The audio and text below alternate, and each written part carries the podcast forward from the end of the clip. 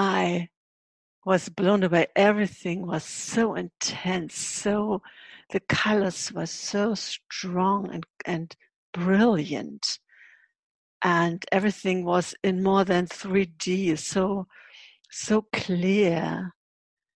And I walked, I live very close to the harbor, so I walked down to the river, and I had to cross a very busy street, and there was a motorcycle passing by with really strong noise. I think they had removed the mufflers. And usually I get annoyed by that, but I didn't get annoyed. There was just the sound and nothing else, no thoughts around it. Wow, this was so beautiful. Welcome to the Gratitude Podcast on www.georgianbenta.com, where you'll hear a new story each week that will inspire more gratitude in your own life. Our mission is to inspire 100,000 people to discover how to feel gratitude and live a happy life through the amazing life stories of our successful guests and their actionable tips. And now, the host of our podcast, Georgian Benta. Hi, Gratitude Seeker. Welcome to a new episode of the Gratitude Podcast. Today, with us, we have a person from a country in which we have never been. And I think it's very interesting to explore gratitude from a perspective that hasn't been explored yet, like from different countries, from different parts of the world, and also, of course, from different individual perspectives.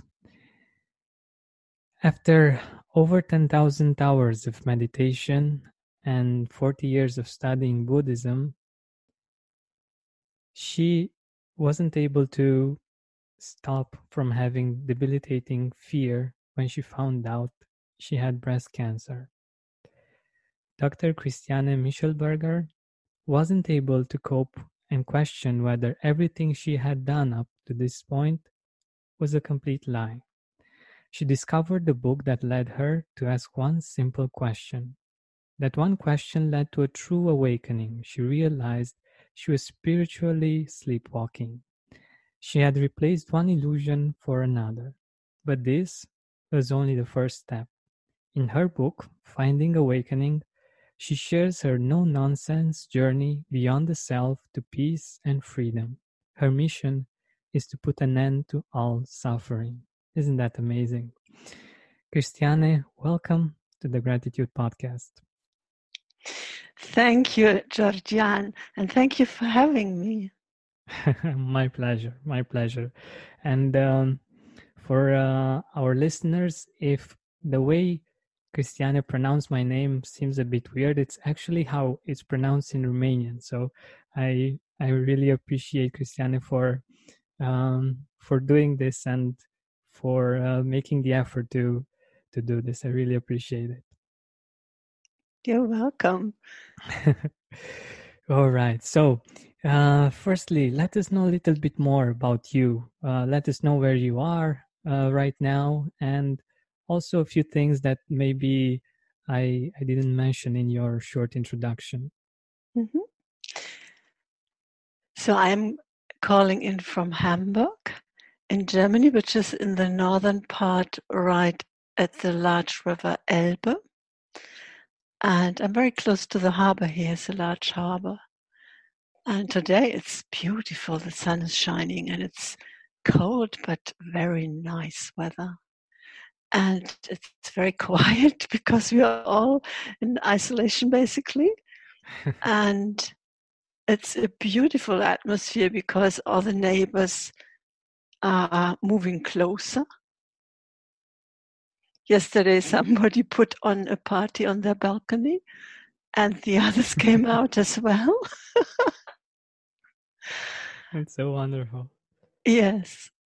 And I'm coming from a different perspective, but I think that what you call gratitude is actually something I'm experiencing it as well. I just don't give it that name. Mm-hmm. And I'm now working as a guide to awakening, which awakening means really finding peace which contains these feelings which I call love joy, because to me they are made, the molecules of these feelings are made of one atom of joy and the other atom of love. And this feeling is like a bass hum in my life. And it's basically always there. Of course, when I'm concentrating, reading something, it's covered. But then when I relax, it's just relaxing, then it's there again. And yes, when the state is there, it's uncovered. It's actually always there. It just has to be uncovered. Then the suffering really ends, and the fear of dying, which is so prevalent right now. And all that started with an experience I had in a church. Though I'm, with my work coming from a Buddhist perspective, I'm actually very connected to Christianity as well. And apart from being a physician, I also studied the organ and played in the church until I retired during services. So I was in a concert singing with a very small choir. Each voice just had 3 people. And we were singing the psalm, "The Lord is my shepherd." And we were singing along. We were about half into the concert. And all of a sudden, my whole experience shifted. And I knew that these words were true, but in a totally different way than I could have ever thought. And I felt totally different as well. All of a sudden, I loved everybody around me. And though there were people I didn't really like in this choir, but I loved them too. And it was very weird, I found. How could I love just everybody? And it was a very expansive feeling, very beautiful. And I couldn't sing. I just was so absorbed by this feeling, but my colleagues managed to cover me up. I just moved my lips. And I looked, I looked around with my eyes. I couldn't really move, but I looked around and thought, I wonder whether the other are experiencing this as well. Of course, I couldn't tell because they were singing. And so it was like, wow. And it was this feeling of joy, love that permeated this experience. I didn't actually call it anything at that point, not even joy, love. At that time, I had been meditating in Zen meditation for, I think, 2 years. And I just thought, there is something totally different than what I know now. And this is so beautiful. And I felt very grateful for experiencing that. And it is like I caught a virus there. I caught the awakening virus. From that time on, I just couldn't stop looking for this other experience of the world that was available then, because it was so different, so loving. And I thought, this is really the love I want to experience. I didn't consider myself a very loving person. And that was so different. That's how it all started. Wow. I absolutely love how you took us there. And I'm sure that our listeners were all also able to feel, to experience how it was for you being there. Of course, probably in a small portion compared to what you experienced, but nonetheless, it's such a beautiful feeling, and I could definitely feel at least a part of that, and it feels amazing. Thank you for for taking us there. Mm. This is really wonderful.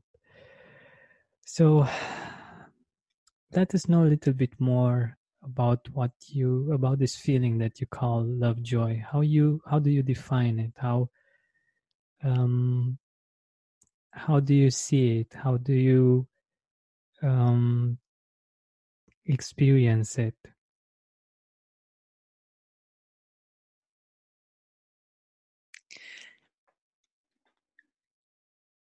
Well, slipping into it right now, or relaxing into it, I would say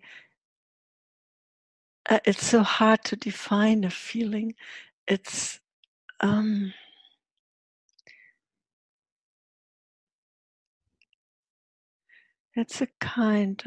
it's all embracing and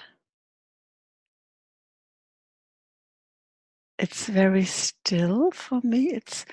It's peaceful, but not unmoving. It's like a very fine vibration. And for me, you could definitely call this gratitude as well. Absolutely.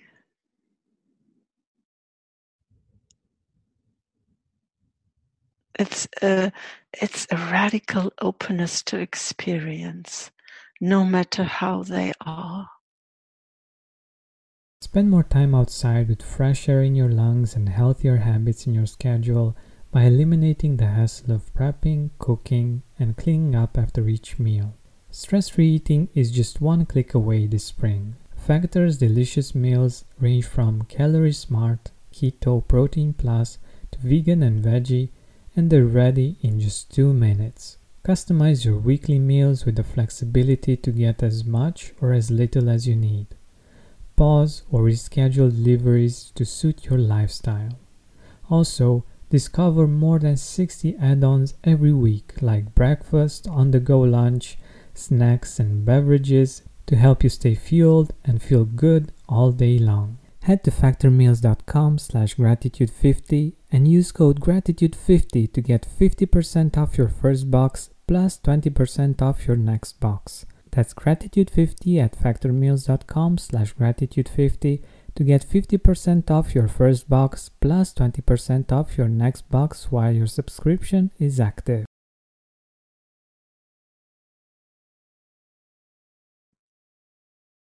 Not rejecting anything. Not wanting something else to be.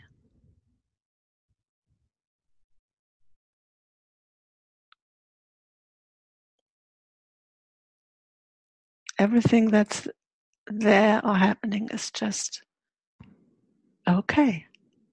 It's fine. No objections. That's how I would describe it. Wow.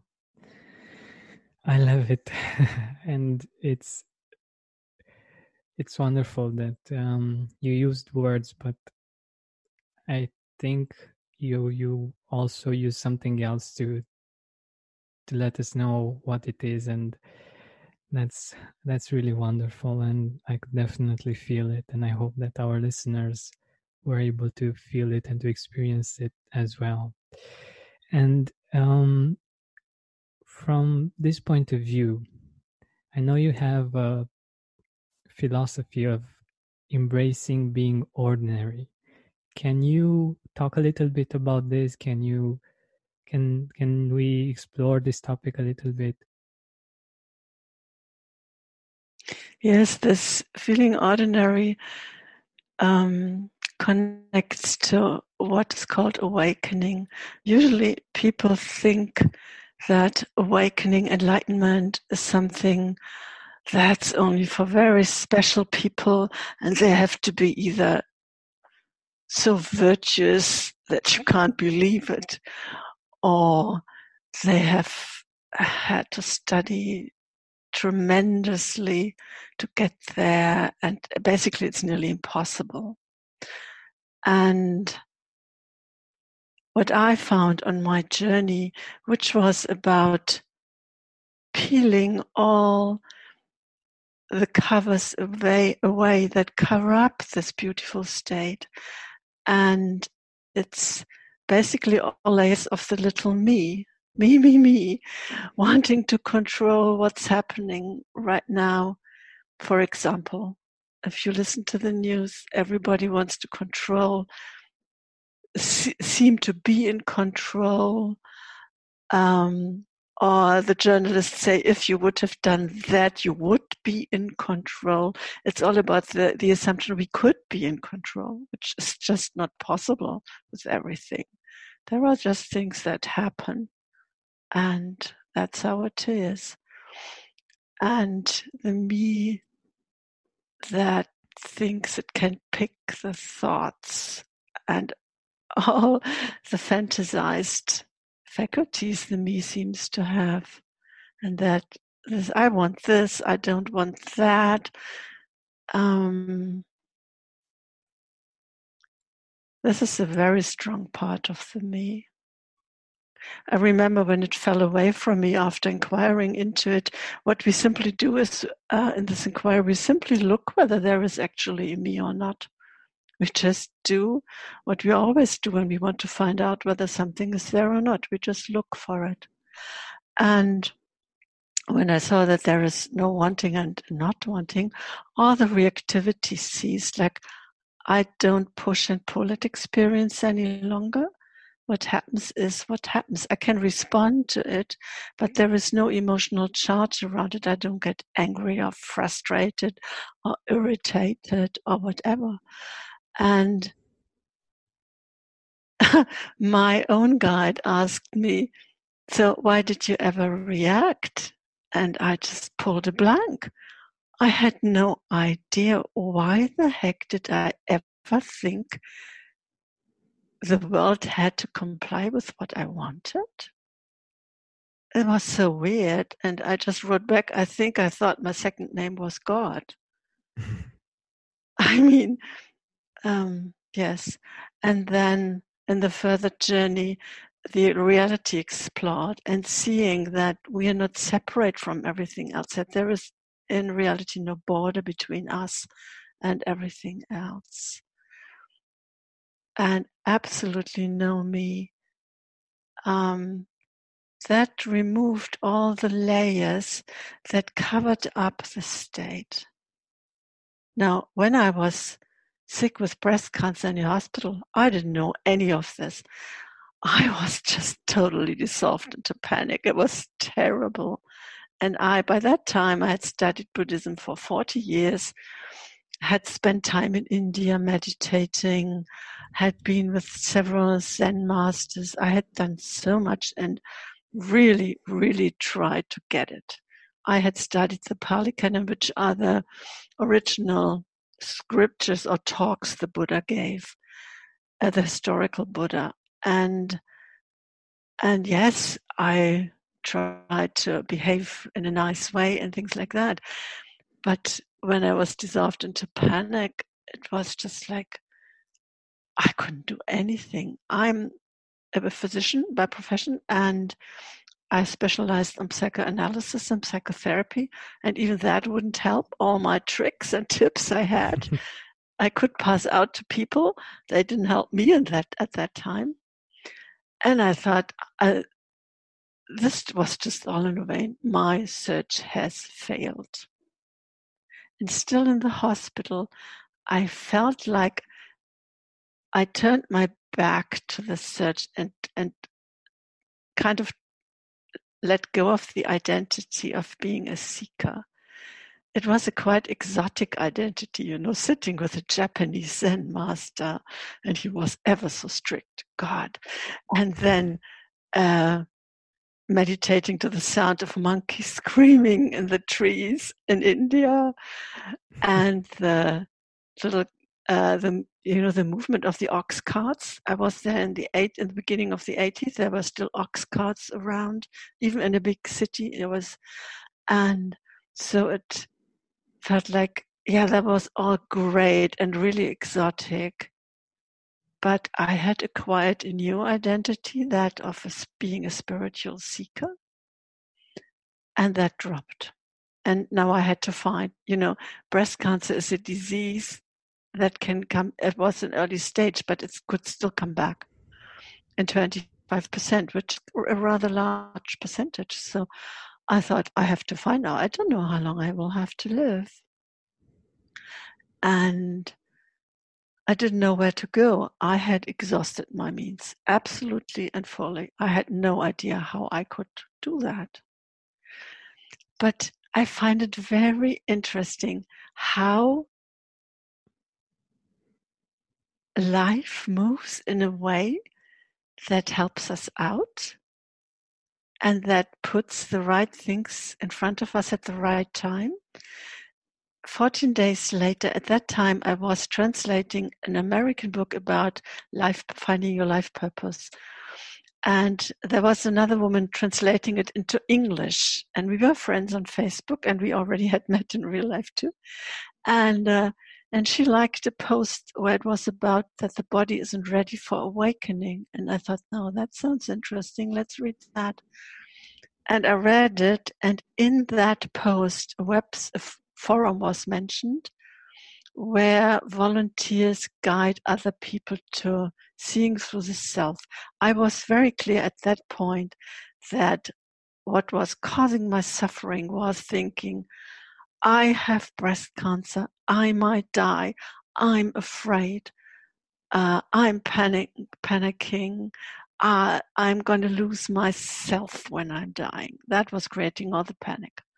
So the self, you know, in Buddhism, there is a kind of phrase people repeat a lot. This is not me. This is not my, this doesn't belong to me. This isn't myself.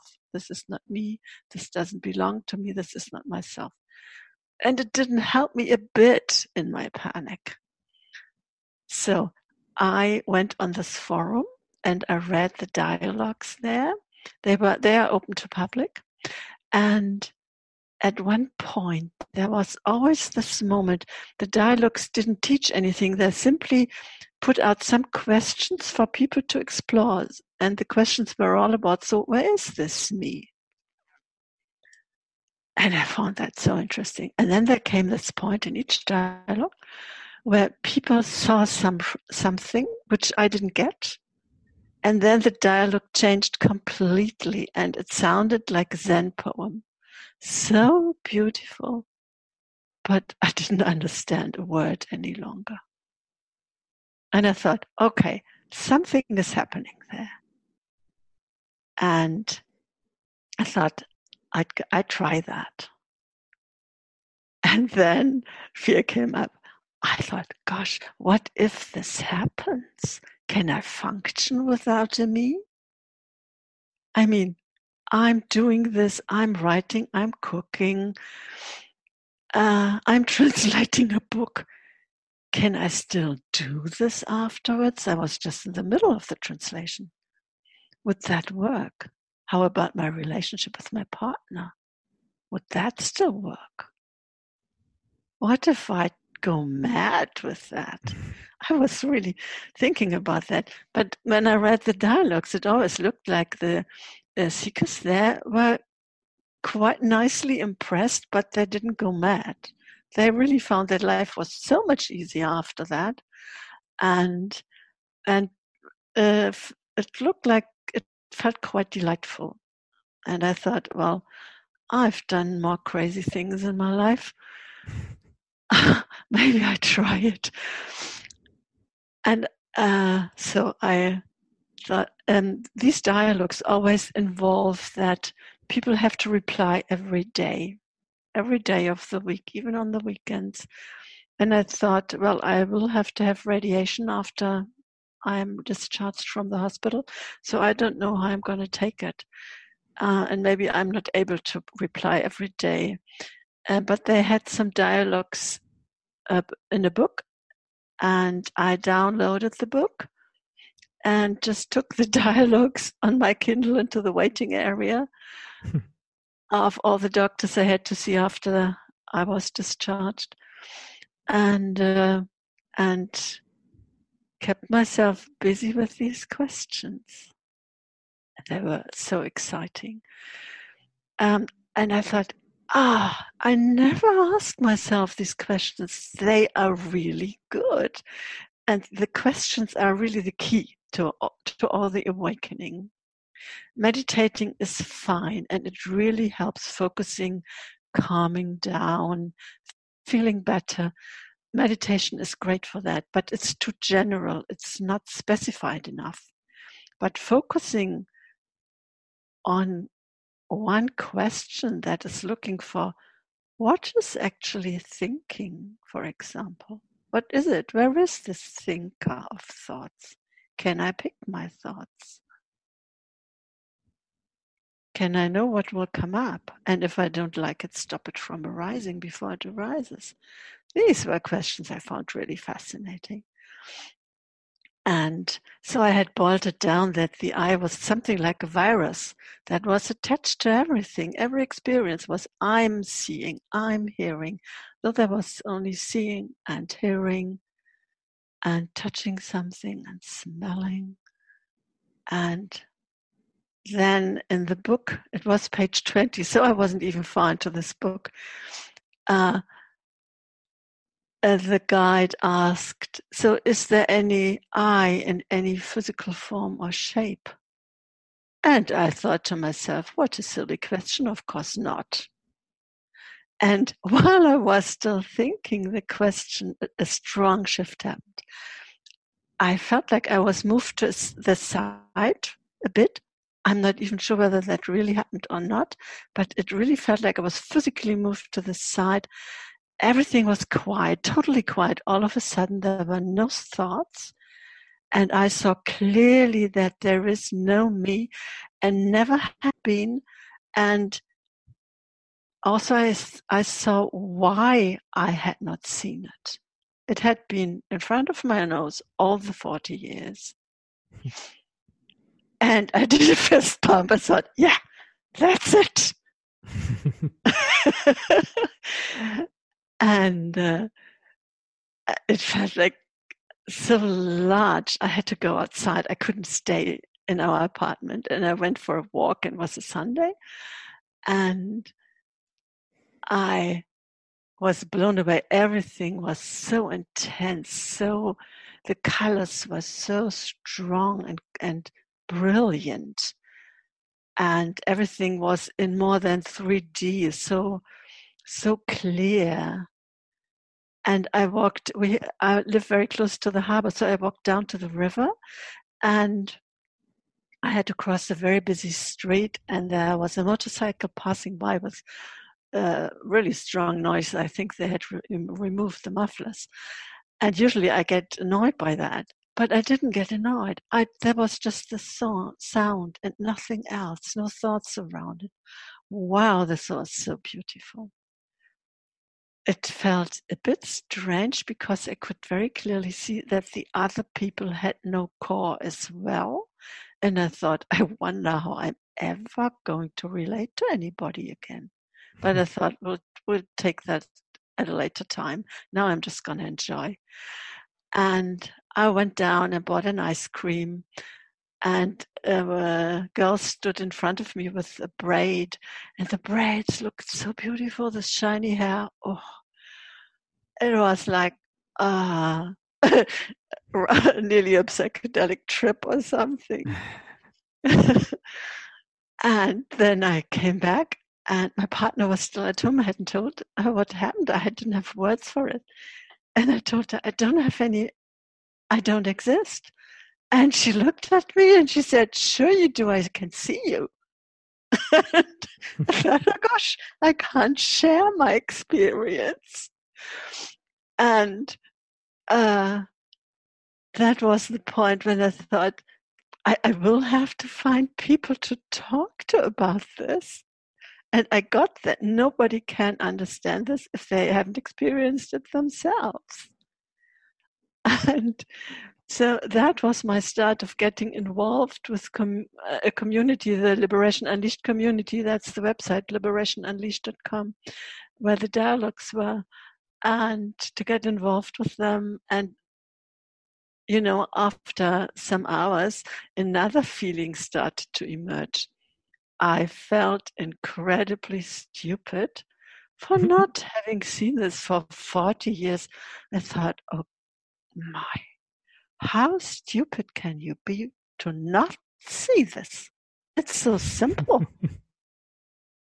Spend more time outside with fresh air in your lungs and healthier habits in your schedule by eliminating the hassle of prepping, cooking, and cleaning up after each meal. Stress-free eating is just one click away this spring. Factor's delicious meals range from calorie smart, keto, protein plus, to vegan and veggie, and they're ready in just 2 minutes. Customize your weekly meals with the flexibility to get as much or as little as you need. Pause or reschedule deliveries to suit your lifestyle.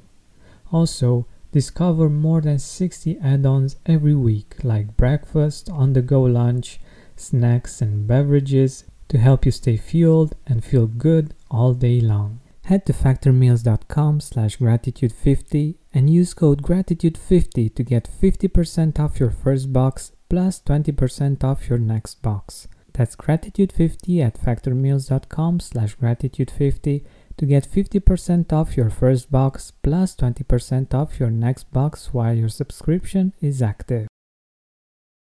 And this feeling stayed with me for like 2 weeks. I was like, how could I ever not see this? How could I? And I have all these Buddhist friends. And some of them had been on the path all their life. They were now in their 80s, 70s, 80s, and they were afraid to die without seeing this. And I thought, I have to help them. I have to learn how to do this, how to conduct a dialogue so they can see it too. And so I got confirmed that this was indeed a true seeing. You don't need confirmation for that. You always know if it happens. So it's just kind of, yes, getting a feedback on that. But in the beginning, I couldn't express myself really well. And so I didn't get a confirmation. I thought, well, if they think I haven't seen it, I can't make them believe it. I know I have. That's all I can say. And And then I started to guide them myself and learned it. And as you said, it was only the first step, because after a while I discovered that the reactivity came back and that there were things I wanted and didn't want, but there was no way how to address that. And with this wanting and not wanting, the sense of I want it is there. It's part of the multi-layered self-illusion. It really has many layers, actually 8 layers. And this sense of self can be strengthened when the next layer is open to be worked with. But I didn't know how, and so I just learned how to guide, and I really loved that, helping people to experience this big relief of there being no me. It was so wonderful. Wow. That's how it all started, with the awakening. I can definitely tell you that you've made great progress with this, and many of the things that you've experienced I could definitely relate to, and could definitely feel a part of that. And that's amazing, because I know it was very hard for me too when I had the experience that got me to start this podcast, that it wasn't really easy to put it into words and to make sense of it and to talk about it. And I think you're doing a great job with this.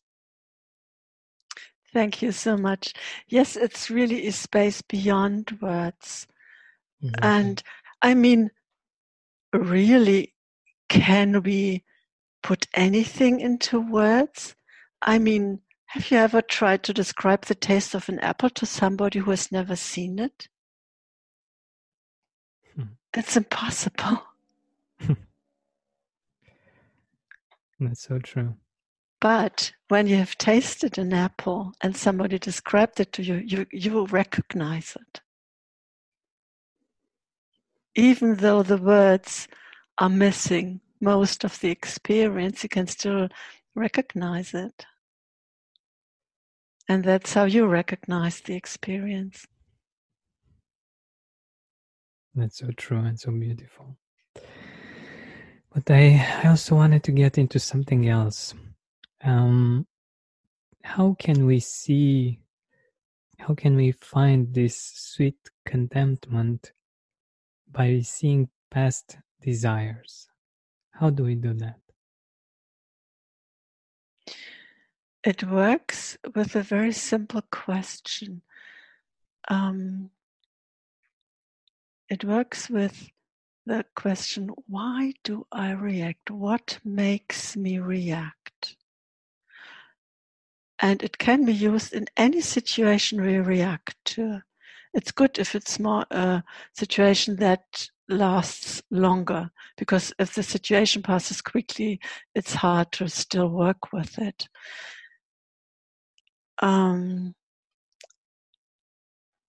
So I used a very personal thing in my relationship and just stated what is happening. Or what is actually, I framed it the other way around, and that's always a good way to start, because if we frame what's happening straight away, we usually react too strongly to be able to watch why we react, because it's too fast. So, for example, I'll give an example. Maybe each evening, you have children, and each evening you get so annoyed because they don't want to brush their teeth and make a big drama out of it, and it takes half an hour until you're done. So what would you do? You would take, Robert is not brushing his teeth at night without kicking and screaming. And then just until the sentence, it's good to do it in a quasi-lab condition first, because in the heat of the moment, when you have to do something, it's really hard. And then wait for the primary sensations to arise. It will feel really uncomfortable, because that's where we react. We want to get away from the uncomfortable feeling. So, Robert doesn't brush his teeth without kicking and screaming. Feeling the uncomfortable feelings, I wait for what arises that starts the anger about it or the frustration. Why do I react? What starts this reaction? And just waiting for it. Just waiting for it. At one point, there is clearly seen that there is nothing that makes us react. And again, you'll know. You'll know when it has been seen. It cannot be overlooked. And then in the first step, reactivity will weaken in all other areas as well. It doesn't just weaken in this regard with the kid, but also in other areas. Usually you have to address that several times. Wanting and not wanting is really a thick layer. And it always takes at least 2 times and often several more. The second one I worked with was my desire for chocolate. And I noticed that for snacking. Overall, I noticed that when I sit at my desk, I work online, I often get up and just to grab something to eat. And I thought, that's weird. And so what I did is, when I had this urge to get up and get something to eat or a piece of chocolate, I just paused and waited and asked myself, what do I actually want right now? What needed to happen? Or what could somebody do or say so I would forget about eating something now? And I immediately knew it. And it really took me on a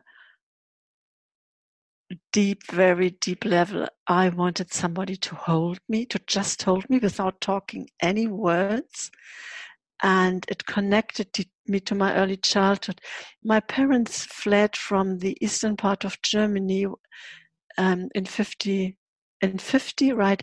And in October, and I was born in January 51. And Hamburg was still totally bombed. Picture Syria, any town in Syria that's bombed. That's how Hamburg looked like. And we lived in a basement of a bombed house, and my parents had to build up a life again, and I was parked in a daycare center with many, many, many babies, because all their parents need to somehow get a life back. And there was just nobody to hold me as a baby. And I connected to that, and I connected to that fear. There was so much fear around that, and I only could sit with that and wait for what made me want to calm this with something to eat. It was really strong. In hindsight, I always thought it lasted for months, but it didn't. I wrote it all down. It only lasted for a few days. It was like, I think, 5 days. And during that days also, my niece married, and I was there. And I stayed in a hotel. And in the free time between the ceremonies and meeting, I sat with this because the fear was so strong I could hardly sleep. And at one point, I just sat on my hotel bed and said, I'm not going to get up before this is resolved, because the fear was just too much. And I just sat there. And with the sentence I worked with, what, there is nobody. And this there is nobody was so strong. And I just sat there with the fear and let it rage and watched out for what started this, trying to move away from this feeling. And I think it was after 75 minutes, everything collapsed. The fear was gone, as if I had woken up from a nightmare. And there was no fear. The sentence, there isn't anybody there, didn't get any emotional response any longer. I was just sitting there on my bed, wondering what had just happened. And after that, the reactivity was gone.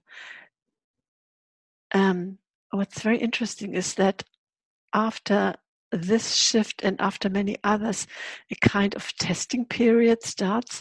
I have no idea how this is arranged, but I was still in the hotel getting ready to go home by train, and a phone call reached me. It was from the radiology department where I was treated with radiation. And during the treatment, you see a doctor each week. And they said, I'm very sorry, but Dr. So-and-so isn't available this week. Would it be all right with you to see Dr.? And now, they were very kind, because I had had a meltdown when I had to change doctors once before that. And I didn't know what to say. It was like, wow. I didn't have any thoughts, and I also didn't have any feelings. I just thought, wow. And I didn't know what to say. And then the woman was so kind, and she said, yes, I understand that's not nice for you and uncomfortable. And just kept, trying to soothe me. And in the end, the only thing I could say was, it's all right. And it's so, when the usual reactions don't happen, it's such a weird feeling. It's like trying to start a car, and it keeps idling, but the car doesn't start, and then you just have to stop. It's running. We in German, we say running into the empty space in a way. And during the journey, all this kind of stuff happened. Like I had arranged to meet a friend on the way back to Hamburg on one of the stations for 2 hours, and our station was train was late, and I do not like to be late, and I do not like people to be late. And so I was waiting for getting frustrated now, but I didn't. They were late, and that was all. It was just a fact. That's wonderful. It's we have a saying here in Romania about German people that they are never late, and they don't want people to be late. And I have this too. I've been raised by my mom and my grandma to make sure I abide to this as well, and it's interesting. I can definitely relate to the experience, because this is how I was in the past too. Like I was on time, or usually a bit before time, and if people weren't there on time, I was very angry, and I felt like it was disrespectful, and so on and so forth. And definitely I can relate to this experience. Yes, exactly. That's how I reacted too, usually. And then, I had booked a local train, and they are double deckers. They have another sitting area in the first you can go upstairs, and there is a glass ceiling, and you can look out, and it was fall, and there the leaves were so beautiful everywhere. And I said, I'm going to walk up there and sit there and look at the leaves, right?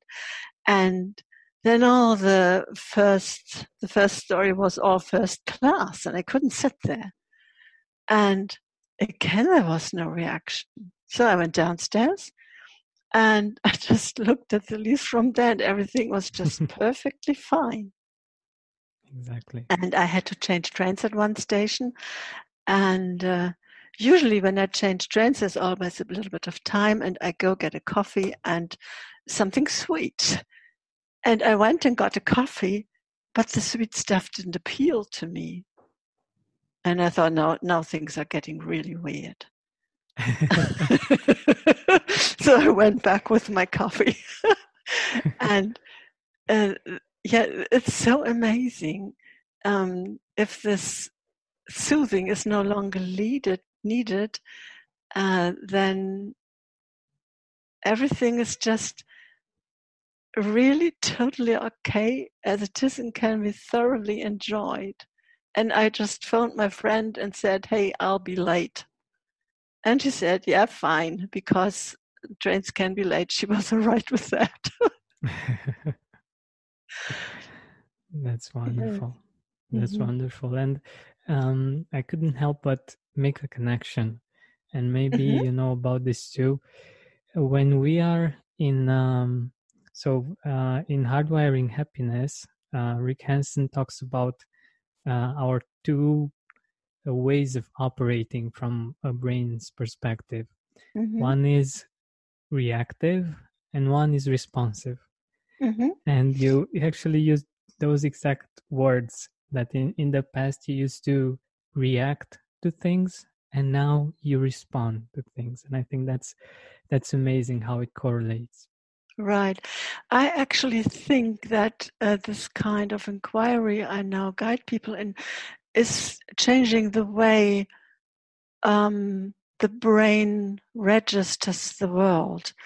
And to me, it must be that it's changing from a more left hemispherical experience, where we think and comment all the time on what's happening and analyze it, to a more right hemispherical experience, which is just about experiencing it with all the narrative about it. Maybe that's the responsive way of living. I wonder. It's very possible, yeah. And that's also because it's so beyond words, because right hemispherical experience is without words. It's just the sensual experience. Exactly, yeah. And of course, this goes hand in hand with gratitude. This goes hand in hand with how we experience life through the lens of gratitude. Mm-hmm. When we focus on those experiences, on those things that we appreciate, and look for those things that we appreciate, and become aware of the things that we already see but might have not seen in the past as things that we can appreciate, it's something that's very similar to this. Yes, I would take that even further.